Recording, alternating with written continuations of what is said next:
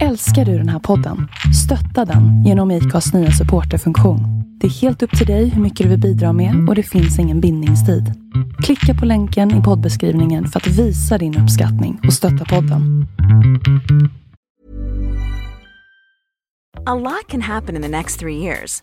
Like a chatbot maybe your new best friend. But what won't change? Needing health insurance. United Healthcare Tri Term Medical Plans are available for these changing times. Underwritten by Golden Rule Insurance Company, they offer budget friendly, flexible coverage for people who are in between jobs or missed open enrollment. The plans last nearly three years in some states, with access to a nationwide network of doctors and hospitals. So, for whatever tomorrow brings, United Healthcare Tri Term Medical Plans may be for you. Learn more at uh1.com.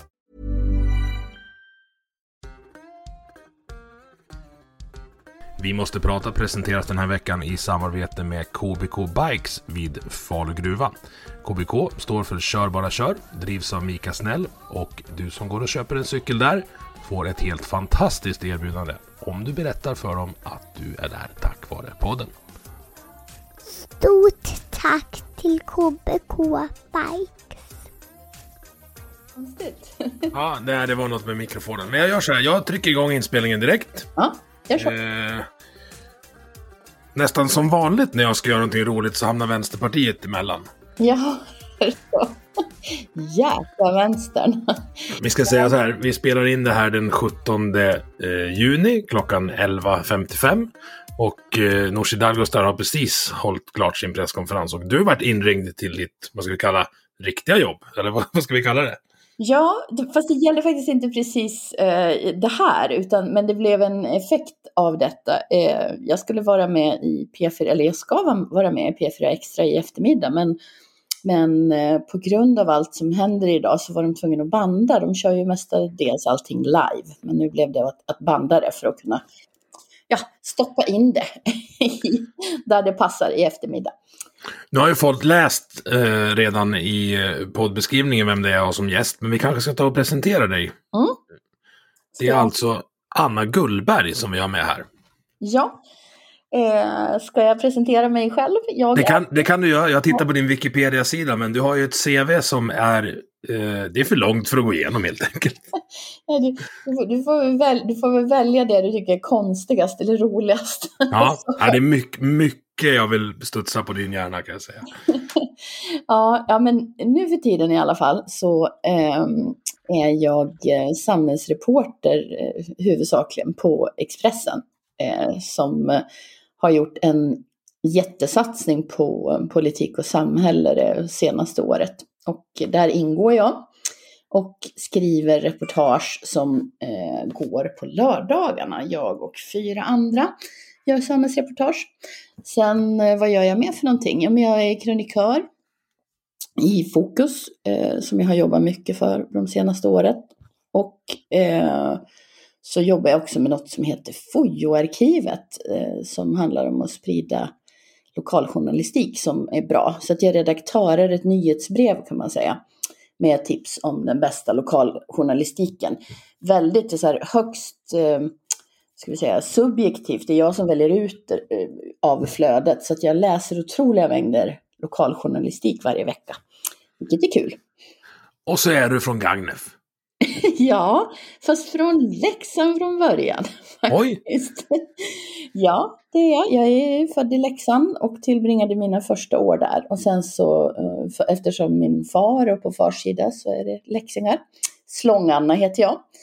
Eh, och eh, gårdsnamn ska man ha. Och, Ja. Men sen har jag vuxit upp i Gagnef, eh, dit jag flyttade med min mamma. Så, och numera är jag Falubo. Men jag har fortfarande en, eh, jag har eh, min fäbodstuga i Leksand, eller rättare sagt i Korpolen. Ut. Ja, för, och Korpolen har ju nämnts förut i den här podden och det är Nej. ingen slump att du är den andra som nämner det, för du bor inte själv i Falun.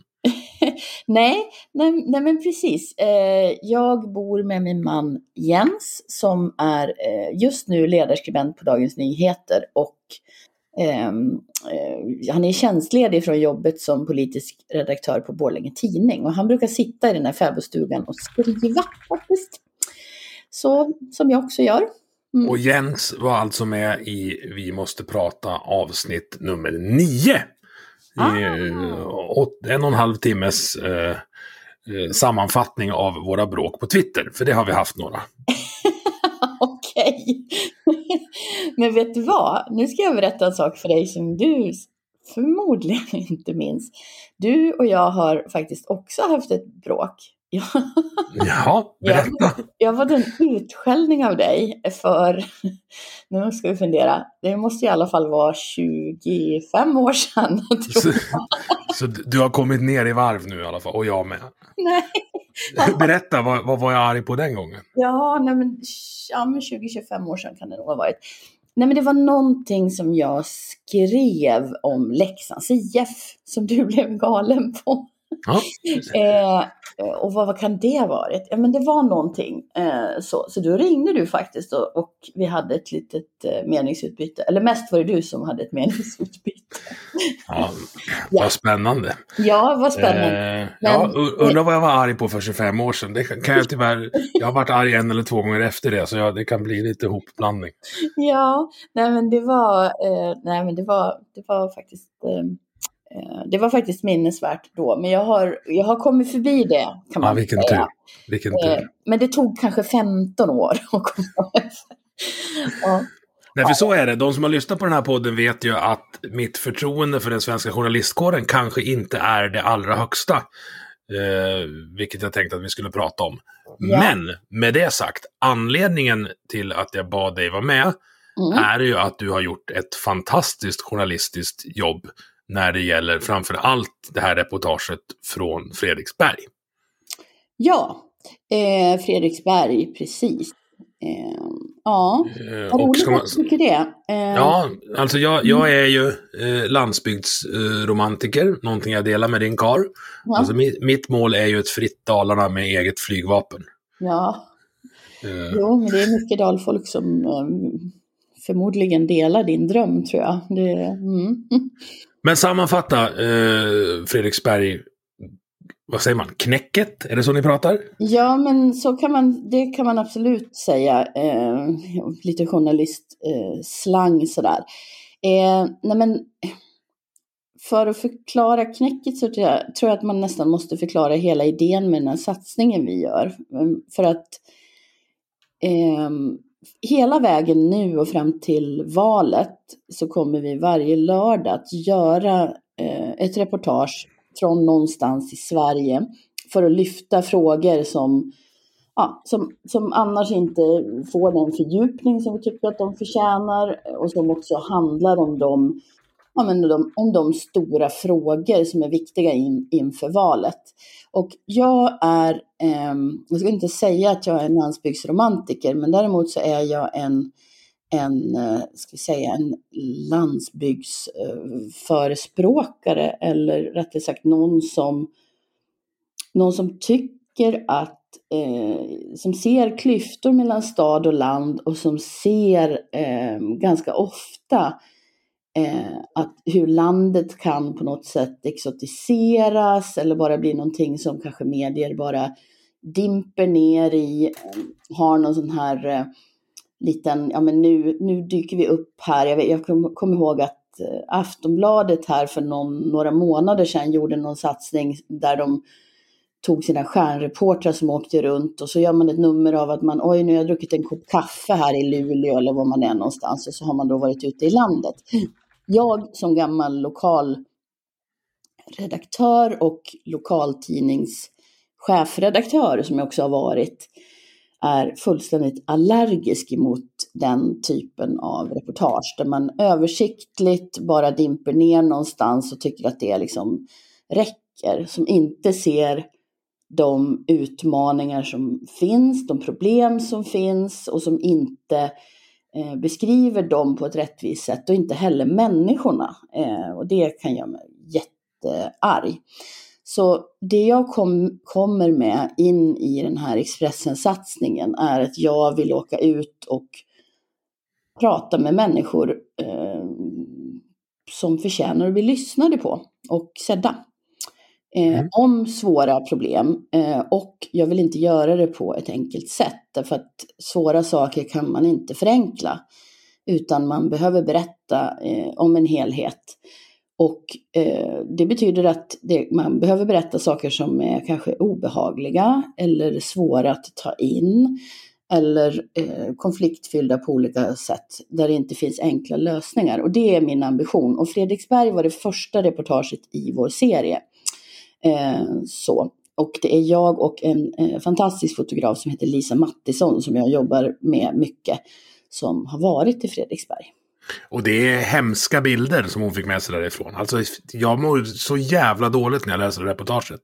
Ja, jo, eh, ja men det är det verkligen. Och eh, det, det, ja, men det, alltså det är bra att du säger det, därför att bilden spelar så stor roll i det här fallet. Att det är, eh, det verkligen text och bild samverkar för att, för att beskriva det här. Men, men, men jag tror att utan bilden så har man i alla fall mycket svårt att föreställa sig att det kan kan se ut på det här sättet. Ehm, det är en väldig misär eh, som vi har, har besökt. Eh, det är människor som lever under, under väldigt dåliga förhållanden. Eh, och ehm, ja, ehm, vi, vi har ju varit in i de här lägenheterna hos, hos människor som eh, lever med svårt missbruk, lever i kriminalitet, Eh, eh, lever i, i, eh, i bostäder på ett väldigt osäkert sätt som, som eh, personer som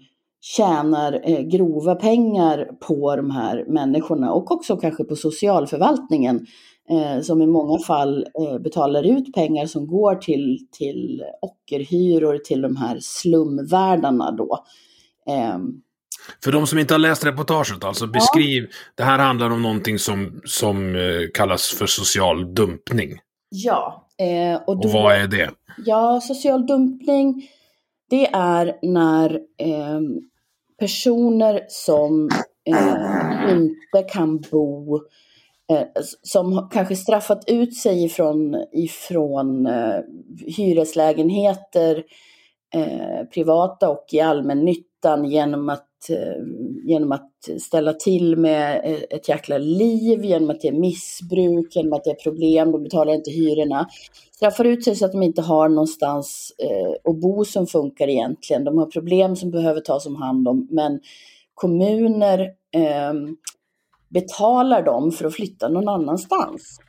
Eh, vi betalar din hyra i tre månader om du tar och flyttar till, säg Fredriksberg och sen får du klara dig själv. Alternativt, det finns ingenstans för dig att bo, men här har vi en här har vi någon som kan ta in dig utan att göra en kontroll om, eh, om du har hyresskulder eller om det finns andra saker som skulle hissa röd flagg för att vi inte skulle hyra ut. Och det här gör då att det finns ett antal ställen där det bor människor i undermåliga bostäder, för det här är ju då oftast bostäder som är utdömda mer eller mindre på andra sätt, eh, som har köpts upp det kan vara gamla flyktingförläggningar, det kan vara eh, gamla boenden i allmännyttan som sedan har sålts, funkat som flyktingförläggningar, otroligt ne nedslitna. Eh, sen så, så hyrs de då ut. Och i de här eh, icke fixade hyreslägenheterna där det kan vara problem med alla möjliga saker, eh, så här, fukt, mögel, saker och ting som inte funkar. Eh, värmen, eh, det kan vara frysgrader. Det är ju det här stället som vi besökte i Fredriksberg så hade de ju haft, haft eh, bara ett par grader inomhus under en stor del av, eh, av vintern till exempel. De höll ju på att halvt frysa ihjäl, eller ja, de kunde inte bo där såklart. Och det här är lägenheter då som är något slags skattefinansiering, fall de här tre första månaderna. Ja, som du det, är lite, det är lite olika eh, eh, hur. Eh, ibland är det ju socialförvaltningen som hjälper dem till ett boende vilket som helst. Eh, det, och det som blir kvar på listan är ju något sånt här ibland. Eh, ibland så, så, svarar de helt enkelt på en Blocket-annons eh, för att hitta någonstans att bo och då är det här de ställena som inte kollar om det finns betalningsanmärkningar och andra typer av möjliga problem och så tar man in dem. Och det skriver man i annonsen också. Alltså man är jättetydlig med att här kan du bo även fast det har skitit sig förut. Eh, ja. Det är, affärs, det är affärsidén. Ja, men det är affärsidén. Det, det, det, skri, det står väl inte riktigt så, men man, det kan man, man kan läsa det mellan raderna att det, att, att det är så. Det tipsas ju också om de här, så att folk känner ju till var någonstans. Um, och de här slumvärdarna granskade ju jag också, som ägde de här husen. Och det visar ju sig att det var mycket välbeställda tandläkare i Stockholm som ägde eh, fastigheter på lite olika ställen runt om i Sverige i det som lite slängigt man kallar rostbältes eh, ja, i, i det svenska rostbältet, eh, Västmanland, eh, Dalarna, Värmland runt omkring där det är orter som har varit drabbade av nedläggningar, det, står, det finns tomma, tomma lägenheter. Eh, och så köper man upp dem, renoverar dem inte, maxar att hyra ut dem eh, till personer med, med problem som då inte har så mycket val eh, annat än att bo i de här eh, undermåliga, rent ut sagt skitbostäderna då. Eh, och de blir ju inte bättre de här bostäderna av att det då bor personer som kanske har ett hårt missbruk och en aktiv kriminalitet. Eh, det blir bara ännu värre. Och det som händer också är ju att runt om så drabbas ju människor som bor, eh, som bor granne med eller bor i en by där, där det blir ett sånt här boende. Fredriksberg-exemplet så eh, är det ju människor som bor där som är otroligt frustrerade över att deras fina lilla by eh, är då överöst eh, med kriminalitet. Det är så folk som går och bryter upp deras bilar, snokar i förråden, stjäl grejer. Det är, liksom, det är saker som händer eh, hela tiden. Eh, på, på bussen så kan inte barnen, de blir rädda därför att det sitter människor på bussen som, eh, som är fulla och som injicerar droger. när, när, när barnen ska då ta bussen från, från Fredriksberg till eh, Eh, till sin skola. Då. Det är ju många som går på, då går man ju på gymnasiet inne i Ludvika till exempel. Då måste man åka någon av de få bussar som går och då gör man det tillsammans med de här personerna som, som då ska ta sig in till Ludvika då. Eh, Men det där löste ju Dalatrafik väldigt smidigt. ja, just det löste Dalatrafik genom att dra in den aktuella avgången. Och det är klart, om inte bussen går, då kan ju ingen åka på den och då blir det ju inget bråk på den. Men, ja. Men om inte bussen går så kan inte ungdomarna ta sig till sin skola heller. Nej. Vilket på ett samhällsekonomiskt makroperspektiv kanske inte är optimalt. Nej, men nej, man, man kan tycka det. Men uppenbarligen så, så var den här innovativa lösningen det, det svar som, som Dala Trafik gav på det här. Vilket ju, det är ju absurt. Så får man ju säga. Det är absurt att, att, att göra så. Men, Men är inte det symptomatiskt för hela den här eh, ska, situationen som har uppstått. Att alla har skjutit problemet framför sig. Alltså problemet försvinner bort. Det är, alltså, vi är väldigt långt bort från beslutsfattarna. Vi, alltså beslutsfattarnas ungar sitter inte på den bussen. Beslutsfattarnas familjer bor inte i Fredriksberg. Utan man skjuter det framför sig tills det tar stopp någonstans. Och, och då blir det ute på landsbygden. Långt bort från huvudstaden. Ja, alltså det, det, så känner ju människorna i Fredriksberg och det var också en del av det som jag ville eh, skildra i det här.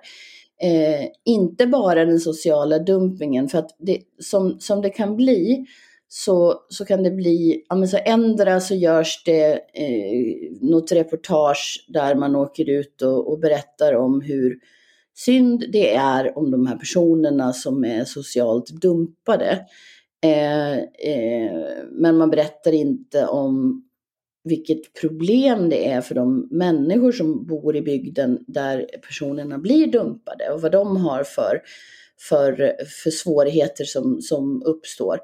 Eh, och man kanske inte heller berättar eh, vad det är som har gjort att de här personerna har hamnat i den här sociala dumpningen. Man berättar liksom inte hela den här komplexa bilden att det kan vara synd om personerna som blir utnyttjade av, av slumvärdar samtidigt som de själva eh, faktiskt för med sig en hel del problematik som, som, som drabbar också. Så, så det, det, handlar, för mig så handlar det om att göra liksom den här helheten och också kunna beskriva hur människor på, som bor då på landsorten dels så, så kommer den här sociala dumpingen, här kan de bo. Samtidigt så människor som har valt att bo på det där sättet får sin service nedmonterad, upp, eh, känner de. Eh, vårdcentralen försvinner, boendet för, för äldre med, med demens flyttas någon annanstans så att gamla släktingar inte liksom kan få dagliga besök som förr. Eh, buss, bussarna får färre avgångar. Ja, you name it. Det är liksom bara nedrustning, nedrustning, nedrustning är vad de, vad de upplever. Och, när, och så får de problem och när de säger att ja, det här går ju inte, så här kan ni ju inte ha social dumping här. Så får de inget direkt eh, gensvar på det. Så det är en frustration eh, för landsbygdens folk. Ja, och det hamnar, det, det händer ju inte här, alltså där, där jag bor, på gränsen mellan Djura och Gagnef. Här, utan det hamnar ju i, vad ska jag säga, det, här blir ju en uppföljning av bruksorts, bruksortsdöden låter väl uh, ja, morbid. Det men... säga. Det, det, det, finns väl fog för att säga det. Eh, många av de här orterna, nu är, handlar ju inte våra reportage om att vi bara ska åka till varenda ställe där något bruk har lagt ner och sen så gick allting åt skogen. Eh, men flera av de ställen eh, som har väldigt många svåra frågor att tackla är ju sådana där det har, har skett någon ganska brutal nedläggning av, av någon, någon industri eh, och så. Eh, och där så, så med samhällsservice och med alla möjliga saker som har förändrats. Men men som sagt, det du säger att ja, men det är ju någon annanstans. Och det kan jag tycka, om vi nu ska prata journalistik, eh, jag vill inte jag vill inte dissa min egen kår, det får du göra som... som mm, det kommer. det kommer säkert. Eh, eh, eh, men jag kan inte fullt ut alltid hissa den heller, därför att jag tycker, och det här är då mitt, mitt eh, landsbygds, glesbygdsperspektiv. Att man exotiserar och, och att man lever liv som är så pass långt borta ifrån eh, de villkor och bevekelsegrunder som människor har på landsorten. Ja, och nu pratar jag kanske primärt eh, riksmedier då, för vi har ju fortfarande väldigt många lokala medier som ändå liksom har mera, mera liksom koll. Men att när man ska beskriva de här frågorna så tenderar man att både inte ha en förståelse för, för liksom problematiken eh, och inte heller liksom kanske ha, liksom leva själv på några villkor som påminner om, om hur det är på landet. Och därför kan det ju bli, jag menar alla som bor på landet vet att Ja, men man behöver en bil. Man kan behöva ja, minst en. Man behöver exakt, man behöver minst en bil. Man kan behöva två. Eh, vilket betyder att cykelbanor kanske inte är top of mind eh, i alla lägen. Eller att man inte liksom, ja men så här, ja men åh, bygg ut kollektivtrafiken. Ja, vad menar ni? Att det ska gå från en buss om dagen till två? Ja, det är dubblerat. Mm. Det, det, det, det, är helt andra frågor. Jag tror att, att om man inte kan den verkligheten, man behöver kanske inte ha levt i den för man behöver inte alltid upplevt allt. Det är verkligen inte journalistens jobb att, att berätta om det man själv har upplevt. Man ska ju, eh, då gör man ju inte sitt jobb. Då blir man ju aktivist möjligen. Men man ska ha en kunskap om den och den tycker jag har gått lite förlorad eh, för, eh, för riksmedier. För jag kan tycka att man, man kom, åker ut på, man åker ut i landsorten med stora ögon och har liksom inte koll. Men det, jag har en tes om det, såklart. eh, riksmedier befolkas ju till, ska jag säga, i princip 100% av folk som antingen är de som är födda i en storstad där riksmedier finns, eller de som aktivt har valt att flytta från landsbygden. Ja, Eh, men även om man har valt att flytta från landsbygden, och det kan jag säga att det är ju majoriteten egentligen av de här människorna eftersom hela Stockholm är ju, är ju uppbyggt av inflyttade lantisar. Ja. Så, så att, eh, men... Men det tar en vecka så kommer de tillbaka och pratar så här. ja, men, men alltså. Jag tänker ändå att man borde minnas och veta, eh, veta någonstans eh, hur det var. Men det kan ju vara så att det går ganska fort mm. innan man lever i, möjligen i en annan verklighet då. Man... Jag har ju aktivt valt att flytta hem igen. Jag provar Stockholm och Göteborg. De är roliga i, i lagom doser. Jag vill, jag vill bo här ute. Men jag vill ju att det ska funka här ute. Jag tycker inte att det är rimligt att vi har polispatruller från Falun som får åka till Sveg under en pågående misshandel. Nej, alltså eh, det låter ju helt galet. Sveg. Mm. Men, men, mm. men eh, nej. Eh, det finns väldigt många saker som, som man har anledning att vara väldigt missnöjd med eh, vad gäller samhällsservice. Och då om man ska titta på det kommande valåret då, som redan känns som att det har börjat, eh, så är ju de här frågorna, det är ju inte bara utanförskapsområden till våra stora städer eh, som är en av de stora liksom, jättefrågorna. Eh, utan Eh, jag tänker också eh, att hur det är på eh, landsbygden kommer att spela roll. För att det finns en, tror jag, en otrolig trötthet hos människor som försöker upprätthålla eh, att hela eh, landet ska leva någonstans. Eh, när, inte, eh, när det faktiskt inte funkar. När inte, när inte, när inte postväsende funkar, telefoni funkar, ut, inte funkar, utbygg, utbyggnad av, av, eh, av internet och alla sådana saker som man inte tycker funkar. Dåliga vägar och ja, eh, nedrustningar på alla, möjliga sak, på alla möjliga sätt. Det är klart att det kommer spela roll det här valåret. Det tror jag. Men jag, vet, jag ser inte någon jag kan rösta på som skulle ha något program för att göra det här bättre. Ja, alltså det, det, det är inte min sak att uttala mig om. Jag kan, jag, kan inte, jag kan inte vara politisk på det sättet.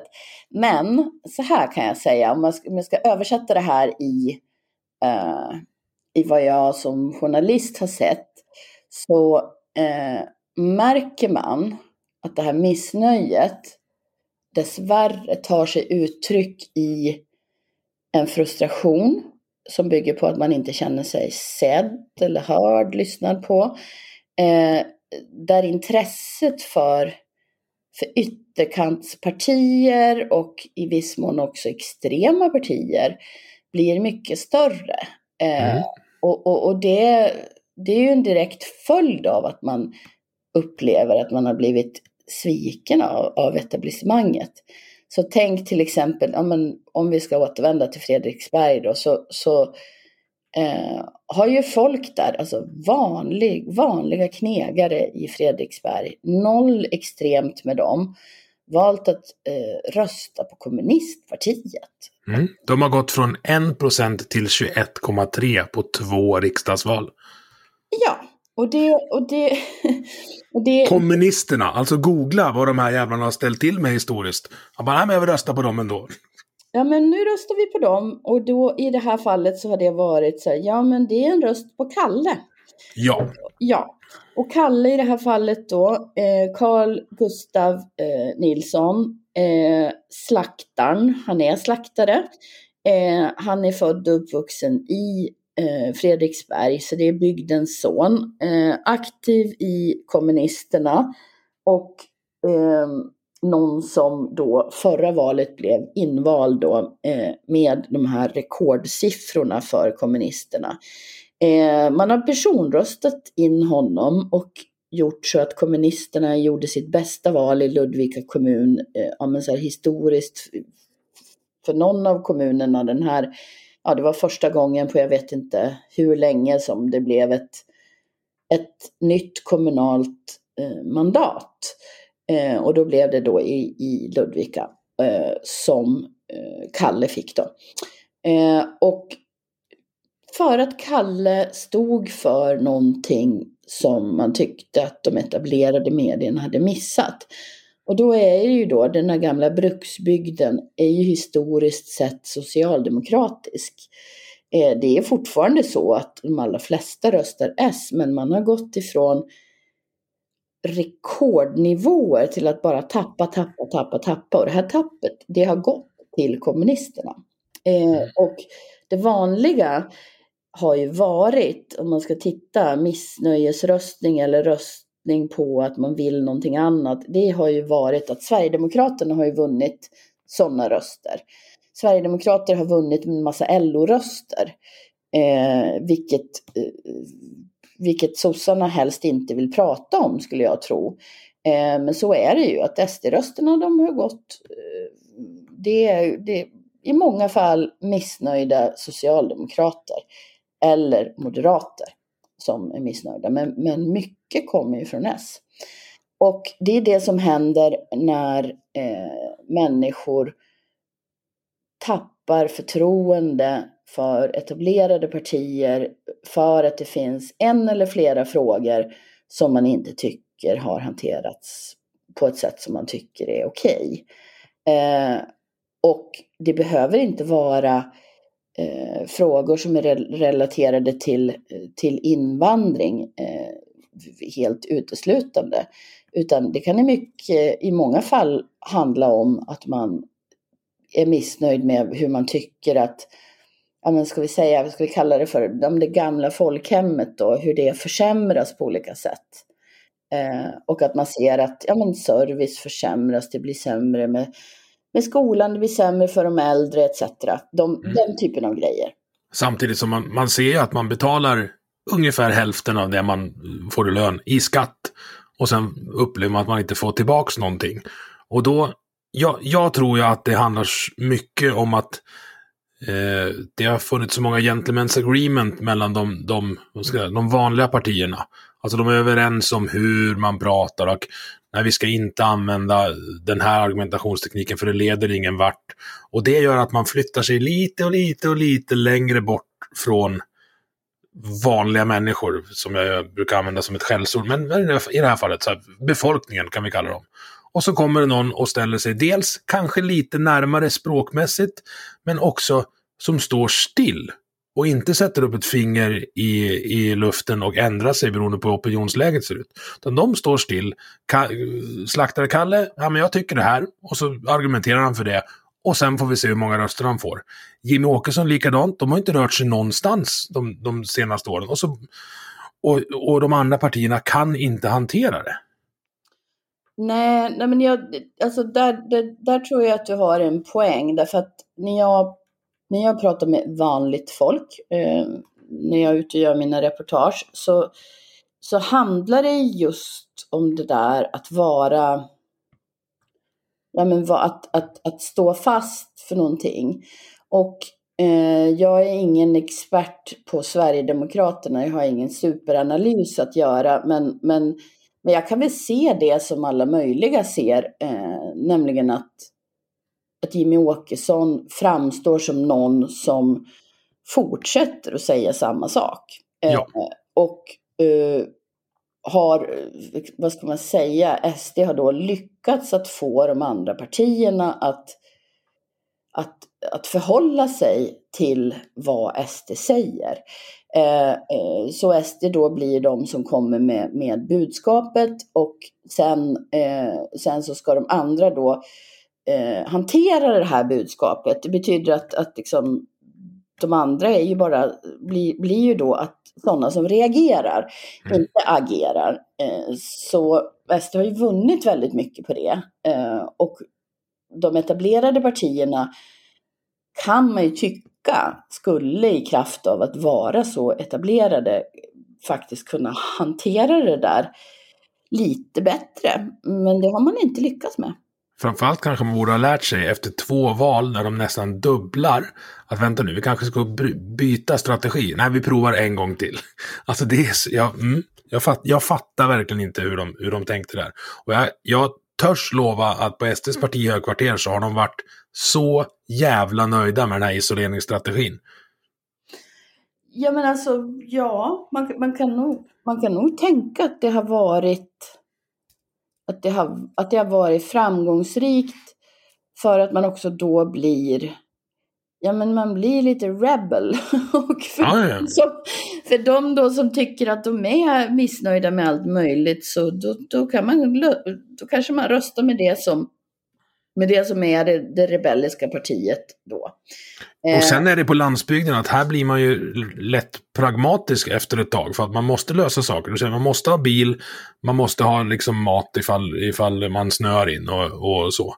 Och ser man då någon som, vad ska jag säga, eh, jag tror att man skiter fullkomligt i den här strategin som, som de andra partierna haft när de pratar om så ja men du vet på 80-talet när Sverigedemokraterna startade, då var det så här och så här. Ja, ja, okej, men vad har ni för förslag på hur ni ska lösa mina problem nu? Har ni ens något? Nej, det har vi inte. Ja, men då provar vi de andra. Ja, men alltså. Jag, jag tänker så här. Eh, man kunde. Alltså man, man, det, som, kommer bli intressant är ju då när SD, om SD hamnar i en sits där man måste vara i liksom förarsätet och ut, för det är alltid mycket bättre att vara i opposition. Eller det är inte bättre, man vill ju styra, alla vill styra, men det är liksom Men de kan stå med facit i hand och säga, nej, vi, vi hade inte gjort så där. Nej, precis. Det, men så här, det, är alltid, det är alltid enklare att, att, att vara i opposition.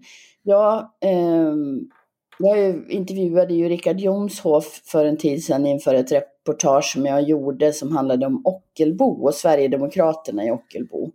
Eh, och hur de har eh, gått in i en allians med eh, med Moderaterna och Kristdemokraterna eh, redan före eh, Eh, nästa val. Ponera nu att man vinner så har man då redan eh, övat sig.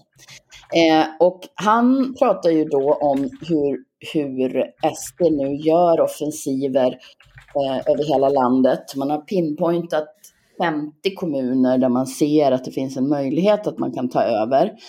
Eh, och eh, om, om samarbetena funkar eh, med, Eh, med de utsedda samarbetspartierna så kan man då komma att, att ta över. Och för att göra det då så, så gör man redan nu framstötar. Det här skrev jag om för, för en tid sedan. Eh, och då pratade jag också med eh, personer som går i SDs kommunalrådsskola kan vi väl kalla det för. där, eh, där man helt enkelt ut, utbildar sig för att klara av att ta makten. För man har själv insett att det är mycket enklare att vara i opposition. Men när man väl ska gå in och styra, då är det en jätteapparat. Eh, så att eh, det, det, är klart att det är liksom inte, det, man har haft en, en bekväm position att sitta och kritisera. Men sen om man faktiskt ska gå in och makt, eh, liksom ha, ha en kommun i sin hand. Ehm, så då kommer det bli ett jäkla jobb. Mm. Och jag tror aldrig vi blir av med dem nu. Alltså jag, jag tycker att SD är ett, ett parti som erbjuder eh, enkla lösningar på komplicerade problem till oinsatta människor.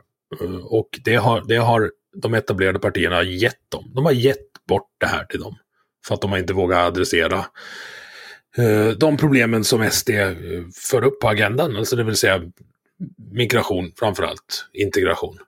Mm. Och, så, nej, men nu, och så fort någon har närmat sig, då har de andra sex skrikit nej, nu är ni Sverigedemokrater, gå därifrån, kom in här i värmen till oss igen. Ja, okej. Och det har ju medfört att det har funnits en tröskel, en jättehög tröskel för de som har funderat på att rösta på Sverigedemokraterna. Vad ska ni rösta, rösta, rösta på dödsnazisterna? Och sen bara, ja men nu är jag så less på de andra så jag gör det. Och så kanske de går med i lokalföreningen och så bara, hä? Det vart inga koncentrationsläger den här veckan heller. Nej. Och jag, jag, tror inte att de blir besvikna då, men jag tror att den där tröskeln får komma ut därifrån igen. Att gå tillbaka till sossarna eller moderaterna. Den blir gigantisk. Du får en inlåsningseffekt när du kallar alla, när du kallar var femte väljare för nazist. Då, då vill inte de komma tillbaka till dig. Nej, det, det finns ju såklart en, en, en risk för, um, hur ska vi kalla det här för, radikalisering kan vi väl säga. Mm. Ja, men att, att, man, att det faktiskt medver att man medverkar till, till att det blir en radikalisering, att det finns ingen väg tillbaka då. Um, jag, vet, jag, vet, inte, jag, jag kommer tillbaka till mitt Ockelbo-reportage som, som, du inte har läst, men, men jag känner att det ändå har relevans i det här. Um, därför att eh, där så, så åkte jag, och då var jag återigen ute med den fantastiska Lisa Mattisson, fotograf. Eh, då eh, träffade vi Sverigedemokrater, vanliga väljare i Ockelbo, eh, för att prata, för då var då teorin att ja, men det här är så vanligt nu och så många röstar på S, i, var fjärde i Ockelbo röstar på SD. Och det är så normaliserat att rösta på SD så nu ska vi träffa vanliga SD-röstare som ska få prata om det. Eh, och vi hittade några sådana. Eh, men samtliga var väl inte fullt lika så säkra på att det var så otroligt normaliserat. Och det som hände var ju att en av dem som vi intervjuade, en lastbilschaufför som heter Stefan, eh, han jobbade extra som ungdoms Eh, ledare på ungdomsgården på, på ABF. Han har ett förflutet som eh, landslagstränare i simning. Han har jobbat mycket med ledarskap inom ungdomsidrott och så. Eh, och fick det här uppdraget och tyckte att det var skitkul att få jobba med ungdomarna. Och fick mer och mer utökat ansvar. Men eh, dagen efter att han hade varit, eller på måndagen, det här reportaget publicerades på lördagen, där han berättade om att han röstade på Sverigedemokraterna. Eh, då ringde ABF i Gävleborg upp honom och sa att eh, han fick sparken från det här ungdomsjobbet. Och, och det fanns alltså ingenting att anmärka på hur han har hanterat ungdomarna nej, eller uppdraget? Snarare nej, tvärtom? Nej, ja, snarare tvärtom. Eh, han var väldigt omtyckt. Han fick ett utökat uppdrag. Eh, diskussionen efteråt har gått ut på att vadå sparken? Han var ju bara timvikarie. Då fick han väl inga mer timmar. Men det skäl som han fick eh, var att han hade berättat i Expressen att han röstade på Sverigedemokraterna. Eh, och jag intervjuade ju också den här personen som eh, hade gett honom kicken. Och han bekräftade ju det, att det var därför. Eh, och det tycker jag, eh, det säger en hel del och eh, det är också obehagligt tycker jag. Eh, och sen betyder inte det att Eh, att man måste gilla Sverigedemokraterna eller ens uppskatta dem på något sätt. Utan eh, ABF har ett uppdrag ifrån kommunen eh, och det bor många SD-röster i den där kommunen. Eh, var fjärde röstar på SD och eh, i skolvalet så röstade också var, var fjärde eh, elev röstade på SD. Vilket också var otroligt högt. Eh, nå, det, de är ju personer som då går på den här ungdomsgården eh, där man inte får prata politik. Det är kommunen som betalar, betalar till ABF som visserligen är en eh, rörelse med socialdemokratiska värderingar och rötter. Eh, men man, det, det, är en tjänst man beställer av, av ABF, den här ungdomsgården. Och det är väldigt tydligt att man ska inte tala politik på ungdomsgården. Vilket den här SD-röstaren Stefan också var informerad om och därför aldrig hade gjort. Så det hade ju inte funnits något tillfälle för honom att prata SD-politik eller berätta att han röstade på SD, för det var ju inte, det kunde han ju inte göra på jobbet och ville inte heller. Eh, så ingen hade några anmärkningar på honom förrän han hade berättat det här och sen så fick han helt enkelt gå på dagen. Och det är så här, du, du sa det mitt, mitt i din, din prata nu, att inte för att du gillar SD. Jag gillar ju verkligen inte SD. Men det här är ju... Alltså fattar de inte att det här är kontraproduktivt? För de som har haft med den här Stefan att göra och vet att han är fantastisk med ungarna, har jättemycket ledarerfarenhet och så ser de att han får sparken. De hamnar ju automatiskt i hans ringhörna på något sätt. Ja, nej men alltså det, det är ju, eh, ja men så är det ju och gillar SD, så här, jag, jag, jag, jag vill förtydliga, jag, jag, jag anger inga politiska preferenser. Nej, och jag har inga, så vill jag förtydliga det också. Det finns ingen som jag vill rösta på just nu. Nej, precis, det gjorde, gjorde du tydligt. Och jag, och jag, jag tycker ingenting om det här. Jag kan tycka om, om det så teoretiska politiska spelet, men, men vad jag har för politiska åsikter är inte, liksom, inte varit så aktuellt eller, eller relevant. Men det är ju väldigt många som har synpunkter på Sverigedemokraterna. Och eh, även om, jag tänker så här, även om ABF kanske inte är, gillar, gillar SD, så är det i det här fallet så att, att ABF är ABF ska ju inte heller spela någon roll för de här ungdomarna, för de ska ju inte heller få ABFs eh, möjliga grundideologi pådyvlat när kommunen köper in tjänsten ungdomsgård. Lika lite som det spelar någon roll att Stefan röstar på SD, för han ska ändå inte ta med sig sin politik in i arbetet på ungdomsgården, där han har varit uppskattad ända fram till att det här framkom. Vilket han inte har gjort. Alltså de säger det rakt ut, han har inte fört någon propaganda eh, Nej. bland ungdomarna. Nej, han har inte fört någon propaganda. Nix. Utan, utan det var bara detta att han, han berättade i tidningen om att han var SD-röstare. Mm. Så att, eh, och, och, då tänker jag så här, ja, men apropå då med, med, hur ska vi säga, med radikalisering och med eh, eh hur man pushar in människor i ett hörn som inte har en åsikt som man gillar. Jag tror att man ska vara jätte, jätteförsiktig med det. Eh, och det betyder inte att jag tycker att det är okej okay med rasism eller om någon, om någon skulle få för sig det. Utan att man ska hela tiden tänka så här att, ja men vänta lite nu. Eh, okej, okay, jag gillar inte de här åsikterna, men tänk om det var mina åsikter som någon sa, som någon bara totalt avfärdade eller bara liksom klippte. Ehm, jag tror att man får vara väldigt försiktig med hur man begränsar människors möjlighet att uttrycka vad de tycker och känner, så länge man inte korsar över i, i någonting som är klart brottsligt förstås. Men, men Ja, eh, och, det, och det här är liksom att skruva upp tempot på det här sättet. Jag kan tänka mig att ABF möjligen, om de hade tyckt att det var så otroligt viktigt, hade kunnat haft ett samtal med honom och sagt ja, vi såg att du gick ut att, och berättade att du röstade på SD. Eh, du kommer väl ihåg att vi inte pratar politik här på jobbet? Fine, det kan man ju säga. Eh, men, ja, men ska man ens behöva det när, han inte, när man visligen inte nej, har gjort det? Nej, det, det, det, skulle man inte kunna behöva. Men, men, men jag tänker liksom att det finns en, alltså att det finns en nivå. Eh, och att det i de här fallen tenderar att gå från, från noll till hundra till eh, att bränna alla broar bakom sig eh, i, i avståndstagande. Jag tänker, blir det bättre för ungdomarna i Ockelbo om Stefan då inte får vara där längre? Blir det inte bara väldigt förvirrat och konstigt för dem? Han har inte ens fått säga, eh, han har inte ens fått förklara sig. Han, han har inte fått komma tillbaka och säga hej då. Utan det, han, han fick kicken, sen var det bye bye.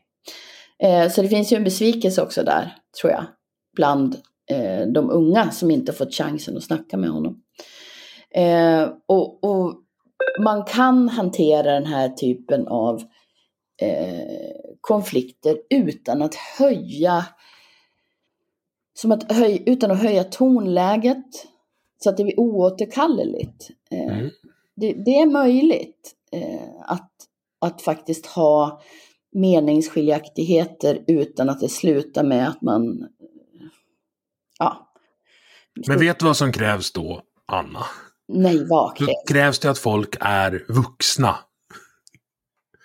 Ja, jo, ja. Eh, man kan, man kan inte vara rädd för de andra och framförallt måste man tänka att man ska... Jag lyssnar på en podd som heter Resonans med Frans Borssén och Daniel Fältskog som jag kan rekommendera alla.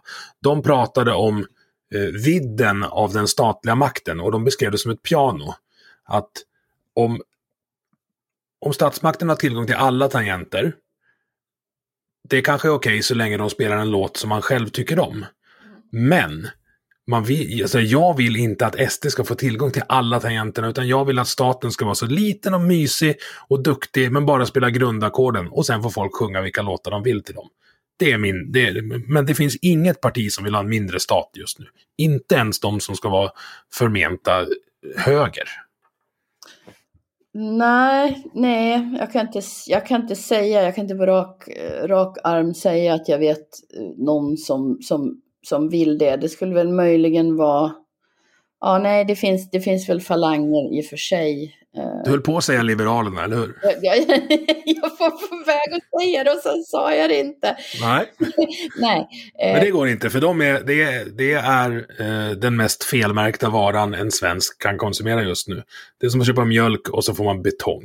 De är inte liberala, inte för fem öre. Det är, en, du, som, eh, du som uttrycker åsikterna här, men det var, ja. det var ganska roligt sagt. Men, om du lyssnar på mitt avsnitt med Jens så eh, pratar jag om att jag vill beväpna min grannkärring och hon är ju liberal, säger hon. Och då ja. frågar jag henne, eh, jaha, då ska vi prova hur liberal är du då? Alltså, jag tycker att mina homosexuella eh, grannar ska få försvara sina svenska adoptivbarn och sin marijuanaodling med automatvapen. Då är jag liberal. Det, det tyckte hon inte. Hon hade inte med. Hon, nej, då hade hon lite andra, andra åsikter. Mm. Ja. Men eh, då tänkte jag så här att, eh, ja men möjligen då är man libertarian då. Ja. ja. Ja, nej men, men så här. Eh, jag, tror, men jag tror att hela, jag tror hela samhällsklimatet, liksom hela, alltet skulle verkligen vinna på att inte människor skulle vara så så förtvivlat rädda för eh, att ha diskussioner där meningen är, är avvikande. Man kan också landa i att man inte är överens om saker och ting eh, utan att det betyder att man måste ta avstånd från varandra i, i all framtid. Eh, amerikaner tycker jag är lite bättre på det där eh, än vad vi är. Eh, eh, det är mycket samförståndskultur, eh, vilket jag tycker är tråkigt. Mm. Ehm, det betyder att tycker man inte eh, som någon så kan man inte heller vad det verkar tycka om någon. Och det blir lite tokigt.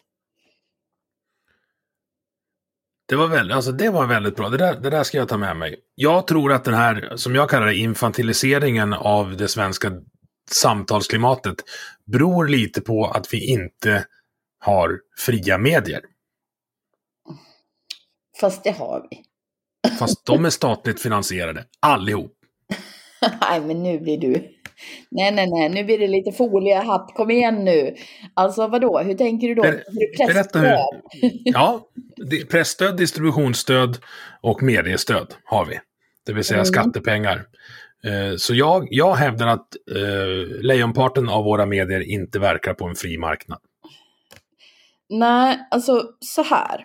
Eh, ja, men det finns ju de som inte, tar, eh, som inte tar emot. Sen tas det ju emot. Ja, men det är typ tre stycken och Chang Frick som inte tar emot. Resten tar emot. Det är lite distributionsstöd som, som tas emot på många ställen. Så här, jag är ju inget fan av pressstödet. Har aldrig varit. Eh, och kommer aldrig bli. Eh, men det har funnits, tänker jag så här. jag, jag jag har egentligen jag har ingenting emot att vi har en statligt finansierad public service.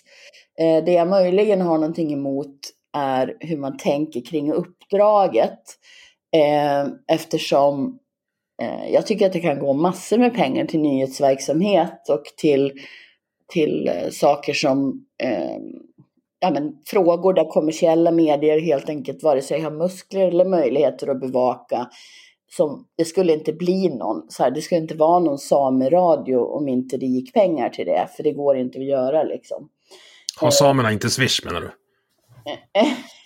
Nej, alltså de har absolut Swish, men eh, det skulle inte gå att göra den typen av bevakning. Det skulle inte gå att göra sånt bra eh, barn och ungdomsmaterial som eh, Sveriges Radio gör och som SVT gör heller och få det kommersiellt.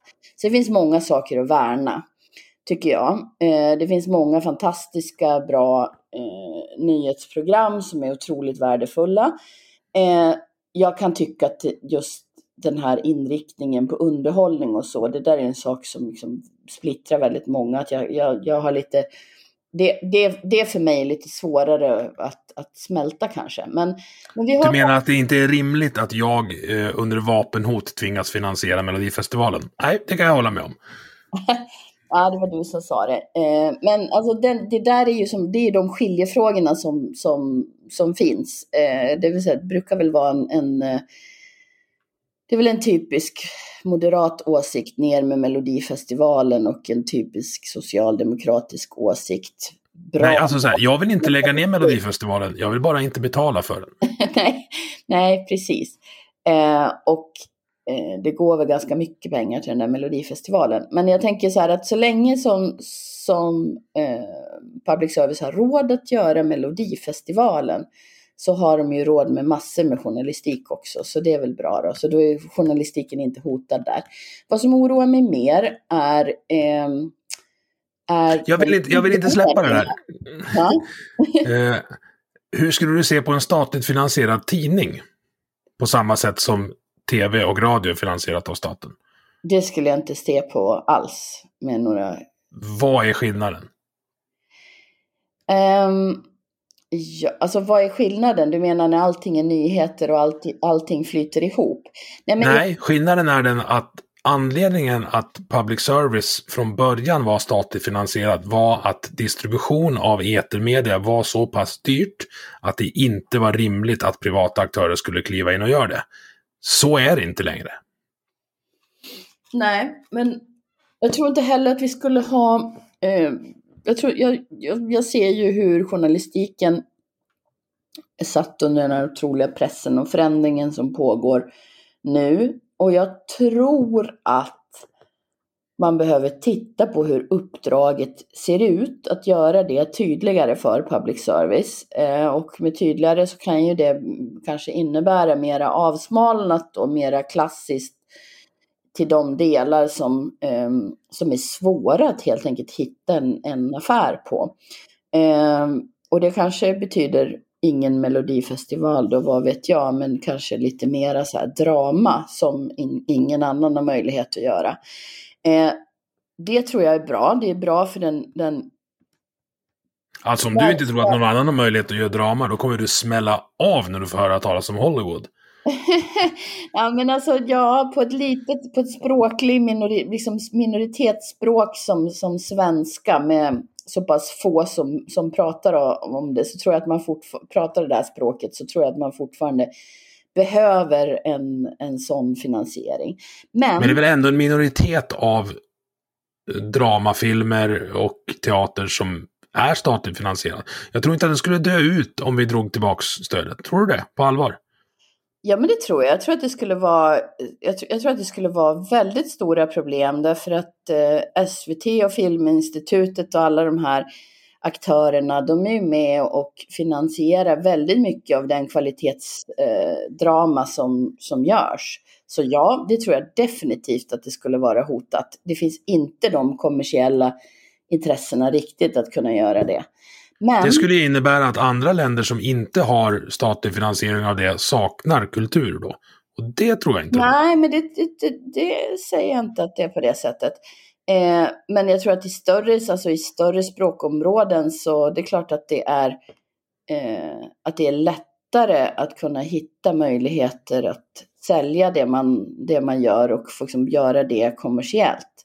Men det är klart att det produceras drama idag som inte är sponsrat av Sveriges Television eller Filminstitutet. Men det skulle bli mycket, mycket mindre så. Och det tycker jag vore dåligt. Men åter till din fråga om det här med en, en tidning då som skulle vara Ja men det finns ju redan idag sådana tidningar. så, så det är ju, jag menar det finns ju, ehm, det ju, finns ju pressstödstidningar som har fullt maxat pressstöd och distributionsstöd och Eh, mediestöd av, av, av olika former. Eh, de är ju inte statliga på det sättet men de är ju väldigt beroende av pressstöd. Och det eh, ser jag som ett, som ett problem. Sen så vet ju jag att, att journalistiskt så fattar man ju inte som det ser ut idag, den typen av beslut. Men så länge man får eh, de här pengarna villkorade så finns det ju alltid en risk. Eh, en risk att man fattar eh, publicistiska beslut baserat på vad eh, staten har haft för önskemål. Eh, till exempel ja, men, av det ska finnas en bevakning från, från, en, från en viss stans. Ja, nej, men det kanske, eh, det kanske kan vara en, en faktor som gör att man väljer att stänga eller öppna en redaktion och så. Och jag tänker att alla typer av beslut som påverkar vilken journalistik man gör för vem eh, tycker jag att det ska finnas möjlighet att göra helt utan eh, påverkan från staten. Ja, för de kommer ju inte, alltså du säger att det inte tas publicistiska beslut på det.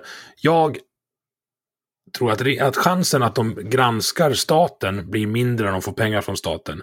Och chansen att de skulle granska finansieringen av landsortstidningar eller finansiering, alltså pressstöd och distributionsstöd, den är noll. För de är beroende av det. Ingen som har det i sig. Jag, nej, jag, jag tror inte det.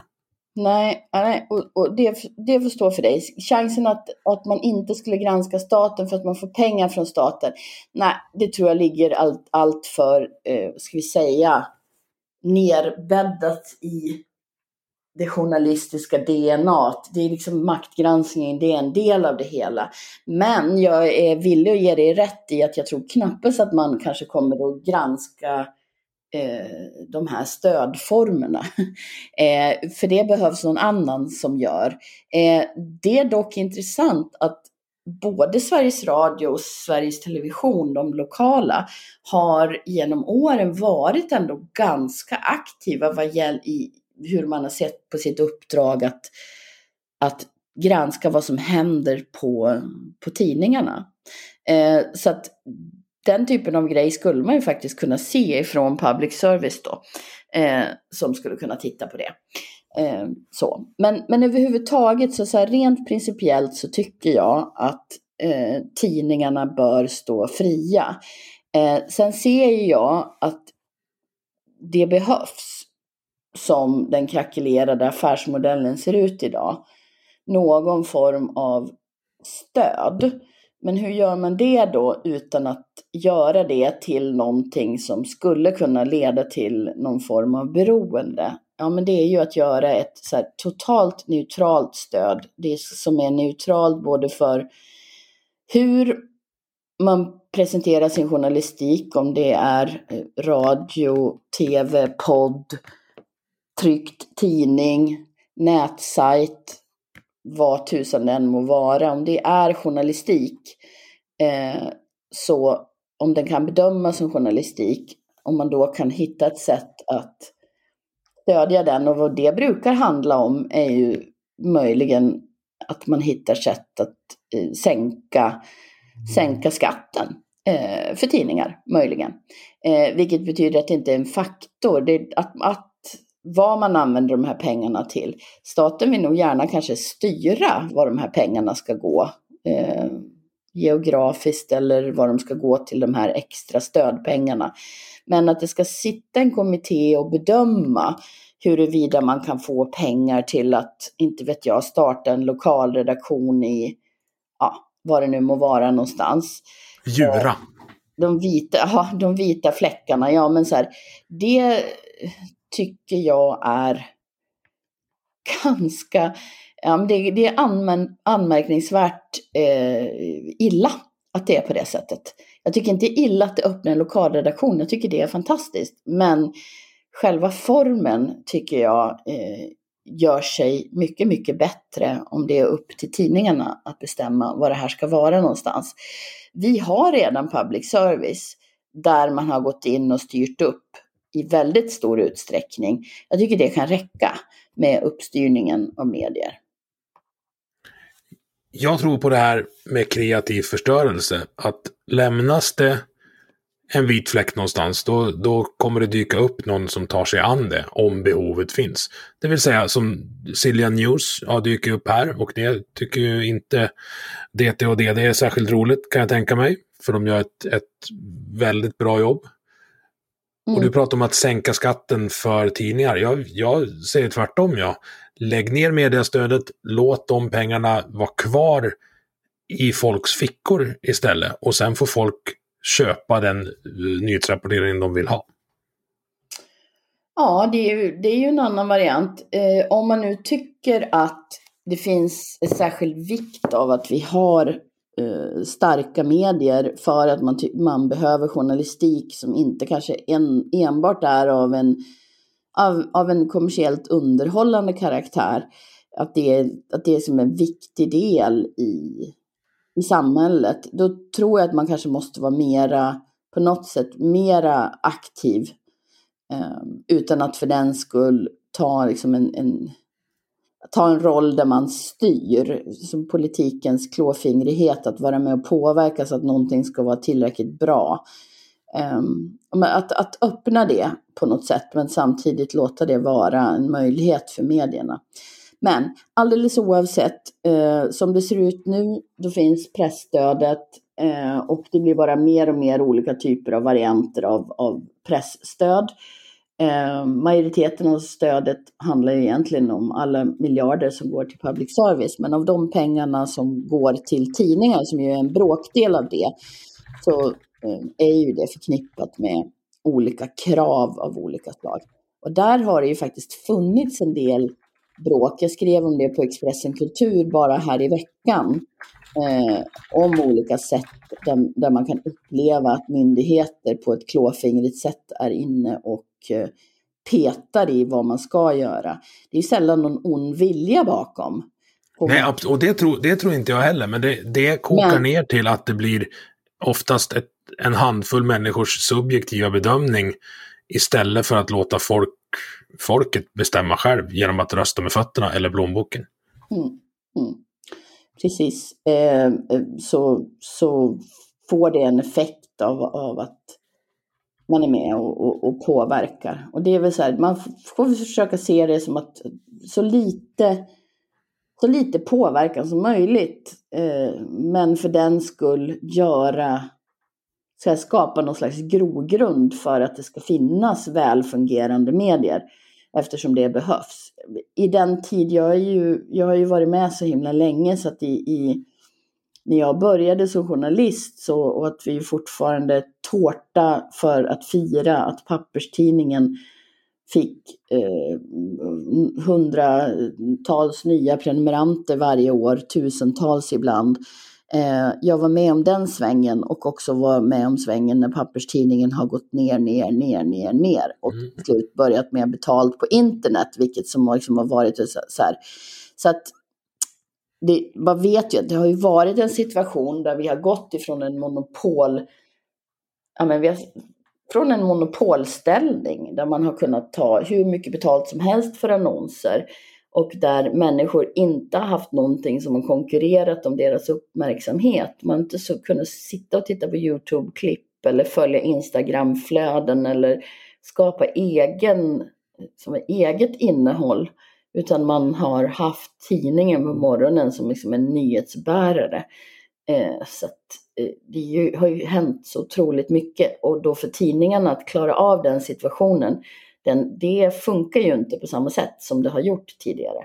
Vilket kommer att betyda att det kommer att bli färre och färre tidningar. Men det ju, finns ju ingenting gott med det, som jag ser det. Ja, det beror på vad de tar vägen. Journalisterna kommer ju förmodligen inte försvinna. Men jag tror att mediehusen som vi ser idag, de kommer nog knoppas av ett efter ett mm. eh, framöver. Eh, det finns ingen anledning att ha tryckerier längre. Det är bara, lägg ner. Eh, ja, men tryckerier, det är så, nej, jag, jag har inga synpunkter om det, eh, om, om det är tryckt eller om det kommer på nätet eller om det är en podcast eller vad det nu må vara för någonting.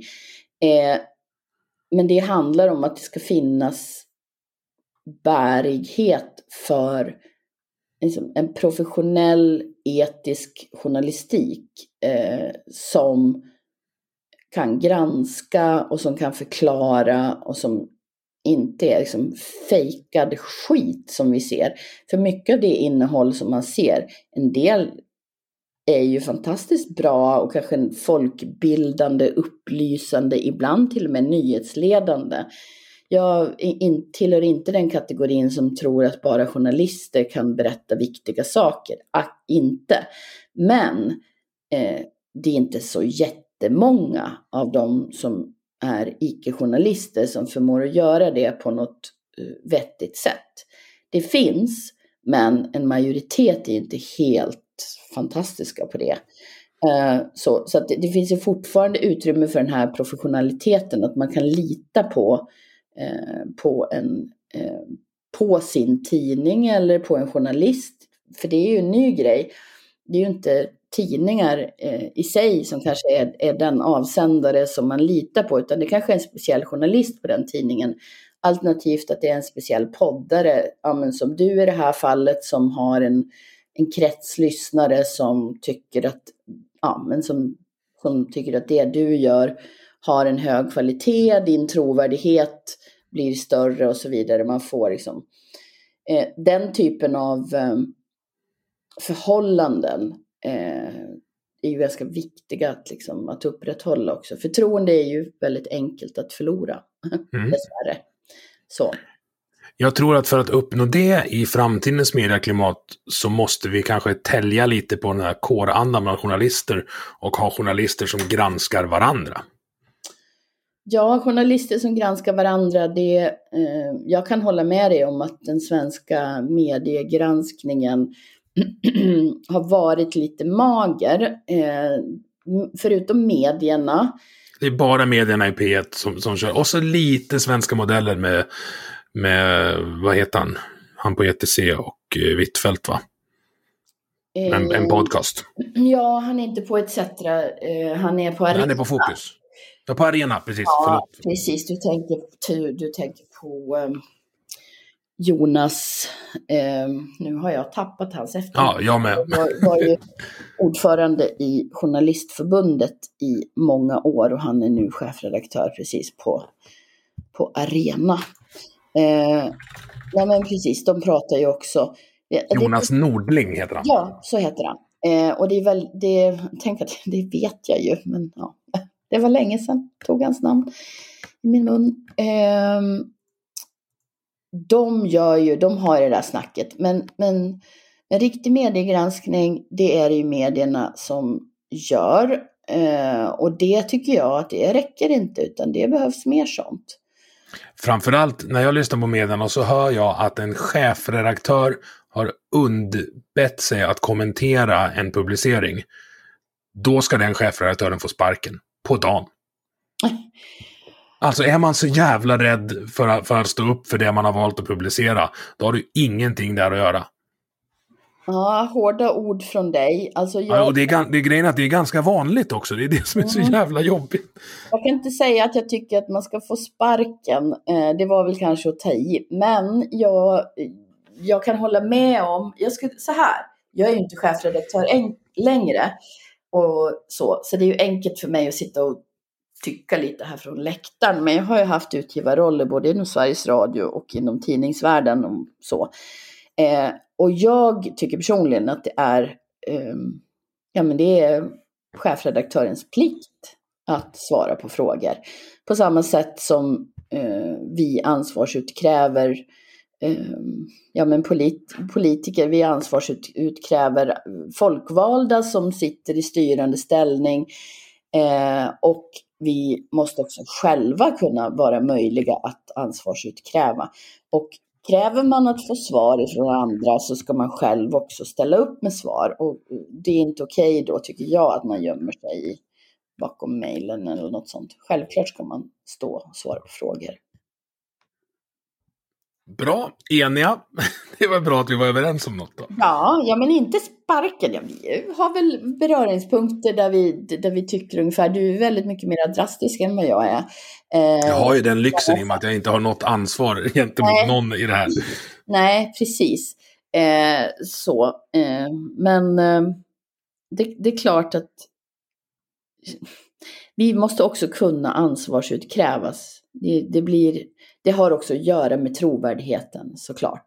man tittar på den här historien kring, kring ekot, eh, där jag i och för sig är jävig så tillvida att jag, ja. Det var nästa punkt. Så... Ja, du hade det. Ja. Du har, du med den, okej. Okay. Ja. Vill gå in på det. Ja. Eh... Nej, men så här, eh, en ekoreporter inleder en relation med den eh, hon jobbar med att granska. Och det som stör mig mest i den här situationen, det är just det att hur man benhårt argumentera på att nej, vi vill inte ha någon extern utredning av vad som har hänt och hur vi har hanterat det här internt. Det stör mig jättemycket. Ja, eh, men det har ju också stört mig en del. Eh, därför att eh, vi har... kanske ska berätta om ditt jäv först. Ja men, ja, ja, men precis, det kan vi göra. Eh, jag var ju då chefredaktör för Gävle Dagblad, eh, som numera ägs av Bonnier News Local, men då var en del av Mitt Media. Då jag ledde en redaktion där vi under flera års tid eh, granskade eh, den extrema och islamistiska miljön kring Gävle-moskén. Eh, och en den familj som leder den moskén, eh, Aburad som är eh, imam, eh, hans son Rad al-Doan eh, och andra släktingar också faktiskt runt omkring. Eh, och Aburad och Rad al-Doan är två av de sex personer som Säpo har bedömt som hot mot rikets säkerhet och eh, som skulle utvisas ur landet. Utvisningarna har inte kunnat genomföras eh, men de är ju fortfarande bedömda som de här hoten som borde utvisas om det gick, vilket inte går.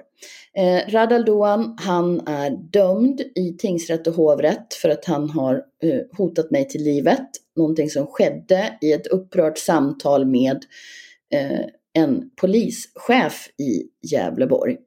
Eh, och den här domen kom 2017 så var det hovrättens dom som, eh, som vann laga kraft.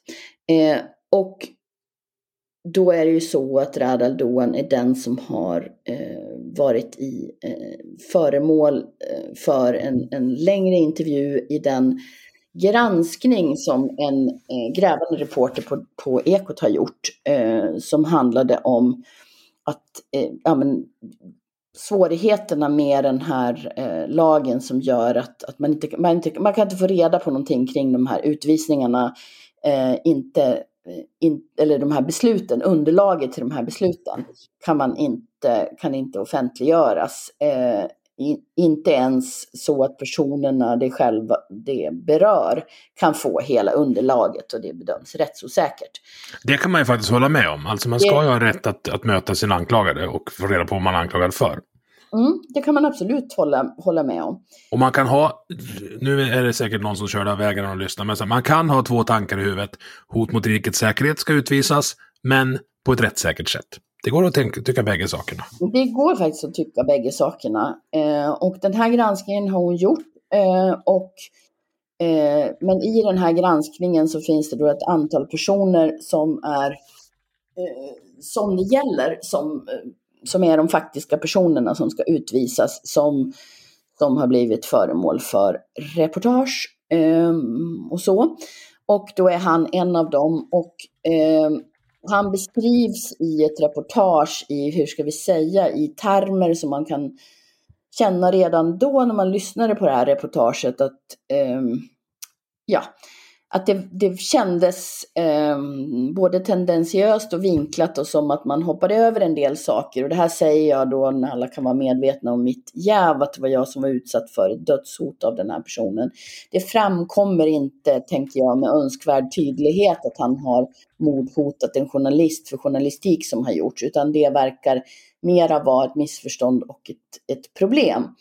Eh, och han är själv då en sårbar person i det här i den här intervjun eh, som fick kritik redan då. Då har det då i efterhand visat sig att de har en, utvecklat en eh, nära privat relation eh, och hur, hur, den här, hur den här relationen gestaltar sig, om de är bara väldigt goda vänner eller om de är ett par, har ju varit en sån här fråga som det har eh, liksom tjatat och tjafsats en del om. Jag tycker det är helt ointressant. Därför att det är liksom inte där som eh, problemet sitter, utan problemet sitter ju i att eh, oavsett vilken relation, så att det finns en relation eh, gör ju att det finns anledning att tro att den här, att den här granskningen ja, kan ifrågasättas, kan ha en slagsida och kanske inte kan bedömas som att den är, är helt och hållet trovärdig.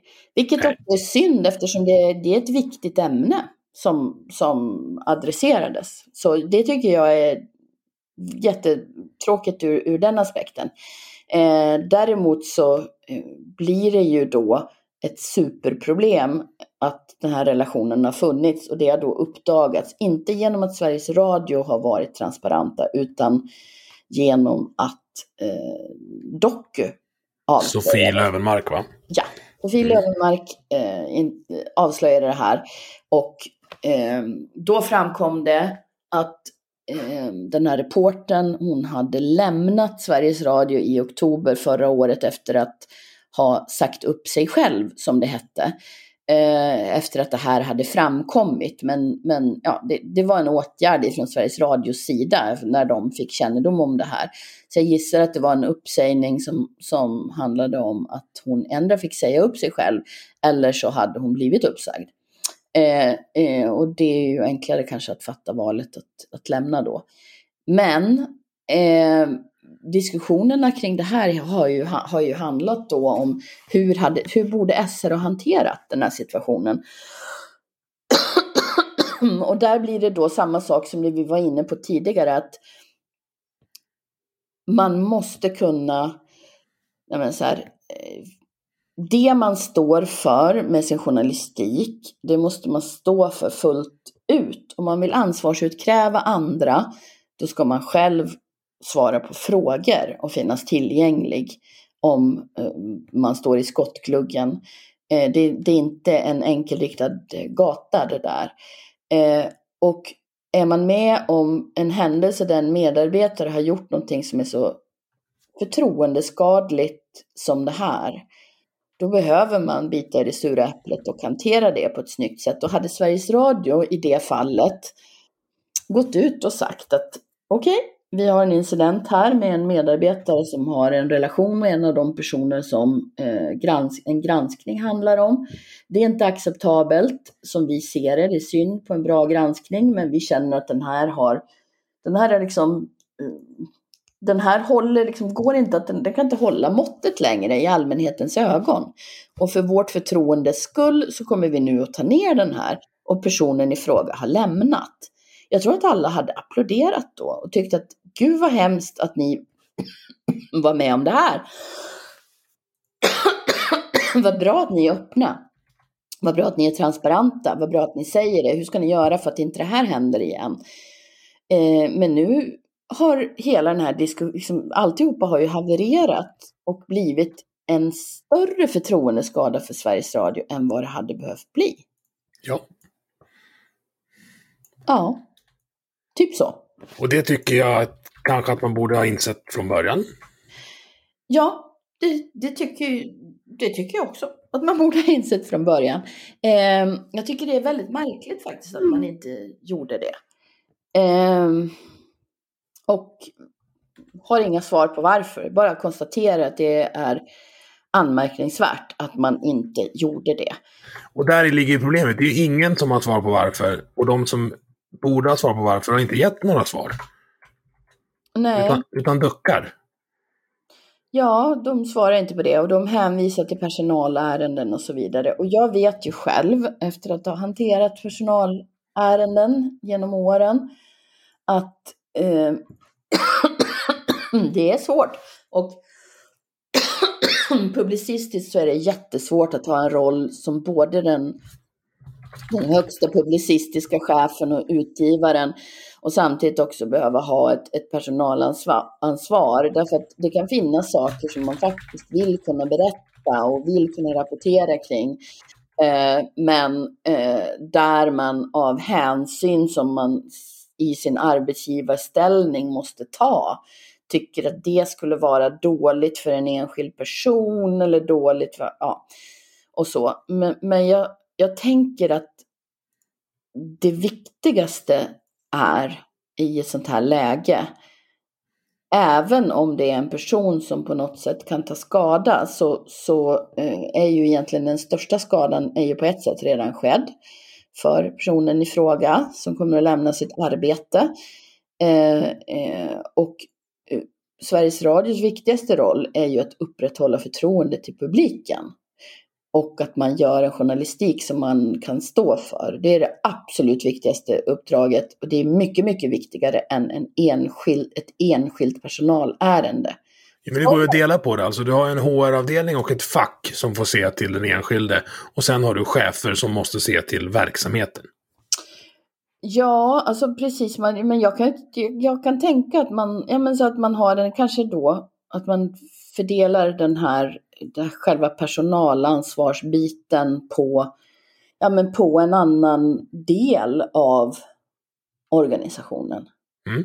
Eh, så. Men jag är verkligen inte någon person som är eh, ska vi säga, skick, skick, skickad att lösa den knuten. Jag kan bara konstatera att den finns där och att man gärna borde försöka adressera den på något, på något sätt som rimmar med den publicistiska uppgiften. För det blir så obegripligt för folk. Vad då personalärende? Nu försöker ni bara gömma er. Jag tror inte att man hundraprocentigt försöker gömma sig, men jag tror att det kan användas på ett sätt som man försöker gömma sig på. Och vad gäller den här frågan så känns det nog lite som att man gjorde det, att man inte ansträngde sig tillräckligt för att hitta ett sätt att berätta det på. Eh, och det var, ju, det var ju väldigt, väldigt beklagligt. För det som är problemet nu, som jag tycker är det stora problemet, det, det är ju inte att hon gjorde det här, även om jag tycker att det är ett superproblem. Utan det är att man inte valde att hantera det så för publiken. Det blir också lite miss, det blir också lite, lite bedrägligt eller vad man ska säga. Um, reportagen låg kvar där under hela den här tiden. Man var medveten om tillkomsten. Även om man kanske inte fullt ut, för det tror jag på, visste hur, hur, hur djupt eller ska vi säga, nära den här relationen var, att den hur den hade pågått och, och så vidare. Um, men, uh, men man gjorde ändå ingenting, utan den fick bara ligga kvar där helt okommenterat. Och sen när det blev ett liv om, om det, då fick man istället gå rakt in i reaktiv krishantering. Det är ju som, som man också kan ha synpunkter på hur väl den genomfördes. Ja, det kan, det, det kan man absolut ha. Men, men det står främst så att man faktiskt behöver gå rakt in i en krishantering. Det som egentligen hade handlat om att man borde ha tagit ansvar till lyssnarna och berättat hur det låg till. Eh, och man vet ju om att man är man vet ju om att det finns kritik mot public service. Man vet om att det finns eh, mer eller mindre seriösa sajter på nätet som granskar public service. Och så bjuder man på det här. Ja, ja vad ska man säga? Det, ja. Jag är lite nyfiken eh, på det personliga planet. Anna, hur tog du det här dödshotet? Hur påverkade det din vardag? Ja, det här dödshotet var ju, eh, var ju förfärligt då när det kom. Eh, och det var också väldigt svårt för mig för att det var en börda som jag fick bära ensam. Eh, polisen ville inte under pågående utredning att jag skulle berätta om det här för någon. Eh, så jag gjorde inte det. Eh, utan jag höll det för mig själv. Och det fick ju jag också kritik för sen, att jag hade hållit det för mig själv. Eh, och det var en kritik som gjorde mig väldigt ledsen. Därför att jag hade ju hållit det för mig själv för att polisen skulle kunna göra sin utredning men också för att jag inte ville att människor skulle bli rädda i onödan. Det för att hotet var ju riktat emot mig. Vem stod för den här kritiken? Ja, det, den, det vill jag inte säga, men den, den, den, fanns internt. Den var, ja, men den var så här, fack, ja, men facket, ut, facket gick väl ut och sa det och, och så. Det rapporterades väl om det i tidningen Journalisten också. Att jag borde ha berättat det här därför att tänk om någon skulle komma och ja, ta koll på mig, då, då, då hade ju någon annan kunnat komma i vägen. Jag minns inte, det var, ja, det var så här, det fanns mycket känslor och så här. Det gjorde mig ledsen därför att det var jättepress för mig. Ehm, press att det här hotet fanns, press att hålla masken, press att få alla liksom att känna att det var okej. Okay. För min del så handlade det noll om att, att jag inte brydde mig om några andra utan snarare att jag brydde mig om andra så jag ville inte att de skulle, skulle behöva liksom också bära på det här. Och min familj var ju också så här, det var ju konsekvenser för min familj, för mina barn och sånt. De vill jag inte gå in på av all, liksom, alla säkerhetsskäl men det är inte lätt. Så. Nej, det, det förstår jag uh, verkligen. Uh, det vart, vart lite drygt att lyssna, höra dig faktiskt, måste jag säga. Det där är, det kan inte ha varit lätt.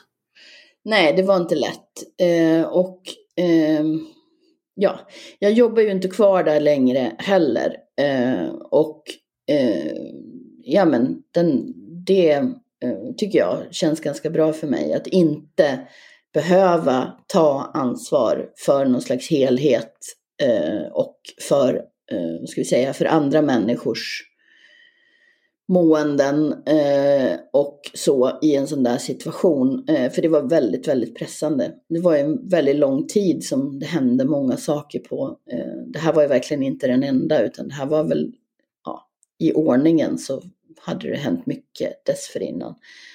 Vi var ju också bombhotade vid, vid en publicering i, i, i den här granskningen. Så, så att, eh, ja, det, det, var helt enkelt en press, det var, det var några pressande år. Mitt i mediekris dessutom. Så, så att eh, jag är ganska glad att jag eh, får jobba med andra saker idag. Det som känns mest meningsfullt för mig som är att skriva. Eh, och få vara ute och göra journalistik. Det är det bästa jag vet. Och jag, är... jätteglad att du har den här landsbygdsserien nu. Ja, men den, jag är också väldigt glad att jag har den. Jag skriver också en del för Expressen Kultur och sådär. Och jag har, ja, jag är väldigt, väldigt glad att få vara en skrivande, eh, tänkande människa igen. Det känns härligt. Det är bra. Hur fel har jag? i samarbete med Solfamiljen. Vi ska avsluta med det senaste inslaget i podden som är Hur fel har jag? Där jag kommer kasta tre stycken fördomar på dig.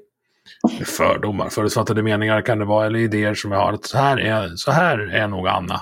Okay. Och så får, du, så får du ge mig eh, betyg 1 till 5 på hur rätt jag har. Okay. Förra veckan fick jag 12. Var jag nöjd med. 12 poäng? Mm. Okej. Okay. Ja. 15 max. Ja. Eh, vi börjar så här. Du och din man, Jens Rundberg, är överens om det mesta. Men när ni inte är det så låter du ibland bli att ta fighten, för han är för jobbig att bråka med.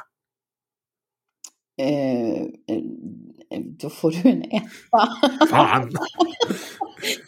Oj, vad jag skulle vilja vara en fluga på väggen när det brakar lös där i, i, i gamla Falun. vad, men, vad menar du? Att jag inte skulle ta fighten? Det låter ju helt... Nu skrev jag de här innan jag pratade med dig i en och en halv timme, så jag min, mm, kanske ja. skulle ha kommit på någon mer. ja. Mm. Uh, ja, ett poäng. Uh, du är gladare på tåget från Stockholm än på tåget till Stockholm? ja, Alltså det beror lite grann på, men jag, ger, jag, jag, men så här, jag, ger, ja, jag, ger, jag ger dig en femma för den. Ja, det gör jag. Mm. Ja, och då tänker jag, nu är det mellan Falun och Stockholm, tänker jag att du åker så att det inte är på uppdrag där. Ja, uh, precis, för det finns ju den lilla delen också som jag kan vara väldigt glad när jag är ute på uppdrag. Men nej, på väg hem till Dalarna, då är jag som gladast. Mm. Mm. Min kompis Sticko Per, han sa det när han gick över landskapsgränsen så vart luften klarare och träden stoltare och högare. Exakt. Tycker jag är fint sagt. Sista då, och nu får vi se om du lägger på örat på mig. Men när du såg dokumentären om Juholt på SVT så såg du hans rant om klägget och då började du fundera lite på vilken kläggfaktor du själv har egentligen. eh, ja, men det kan du, ja absolut. Eh, det är klart att man funderar på det. Ja, femma. ja, ja elva då, det, det var Ja, det var bara en, en sämre än sist. Ja, Ja, jag. Jag tycker så här att, att, att det bör alla som är i den där tykonomin, vare sig man är om, inom politiken eller journalistiken, så man måste alltid fundera på vilken kläggfaktor man har. Så. Man, jag tror man behöver ha liksom en, en sån här, eh, ta en, ja, ta sig själv en funderare på vilka lojaliteter och vilka relationer och vilket liksom klägg man sitter ihop med och vad man vill, liksom, hur fristående man är. Så att man kan hålla sig fri. Mm. Mm. Bra. Jag hade, en, jag hade en liten tanke när jag såg. Jag har inte sett hela dokumentären. Jag har bara sett Clegg-ranten och jag tyckte den var, den var fantastisk. Att så här, om, om det skulle bli en naturkatastrof och Gotland sjönk under Almedalsveckan så tror jag Sverige hade blivit lite bättre. Alltså du tror det, men gud. Ja, nu var jag radikal. Då ska jag säga så här. Då hade Sverige blivit lite tråkigare. Herregud, så mycket roliga, fantastiska, smarta, spännande och också allmänt dryga människor som finns. Men tänk då bara att du pratar med Emil i banjohögen och jag vill bara vara i fred. Ja, jo, men jag fattar. Men det är ju ganska bra och helt okej, för du kan ju bara stänga av de där sändningarna och vara hemma i Dalarna, så slipper du. Ja, till staten knackar på och vill ha hälften av min lön. Ja, just det. För Melodifestivalen. Ja, just det. För Melodifestivalen som du inte ville. Ja, ja, Men det här var en fantastisk en och en halv timme, hörru. ja, men du, det var väldigt roligt att få prata med dig. Verkligen. Eh, nu ska vi läsa på om regeringskrisen som jag tror att Nooshi Dadgostar har utlöst under tiden vi pratar. Ja, men det här blir ju väldigt spännande att se vad som hänt. Ja, Eh, det kan bli så att jag ringer upp igen någon gång. det får du göra. Men tack ska du ha och ha det gott. Du har lyssnat på Vi måste prata som produceras av mig, Emil Nilsson. Tycker du om det du hörde? Dela avsnittet med dina vänner och på sociala medier. Vill du stötta podden kan du göra det via Patreon där du hittar den på patreon.com snedstreck vi måste prata i ett ord. Eller så swishar du en slant till nummer 123 671 46 79. Vi!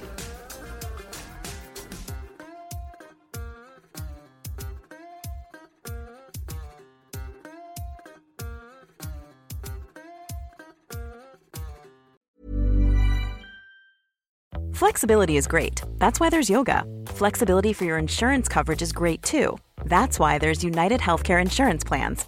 Underwritten by Golden Rule Insurance Company, United Healthcare Insurance Plans offer flexible, budget friendly coverage for medical, vision, dental, and more. One of these plans may be right for you if you're, say, between jobs, coming off your parents' plan, turning a side hustle into a full hustle, or even missed open enrollment. Want more flexibility? Find out more about United Healthcare Insurance Plans at uh1.com.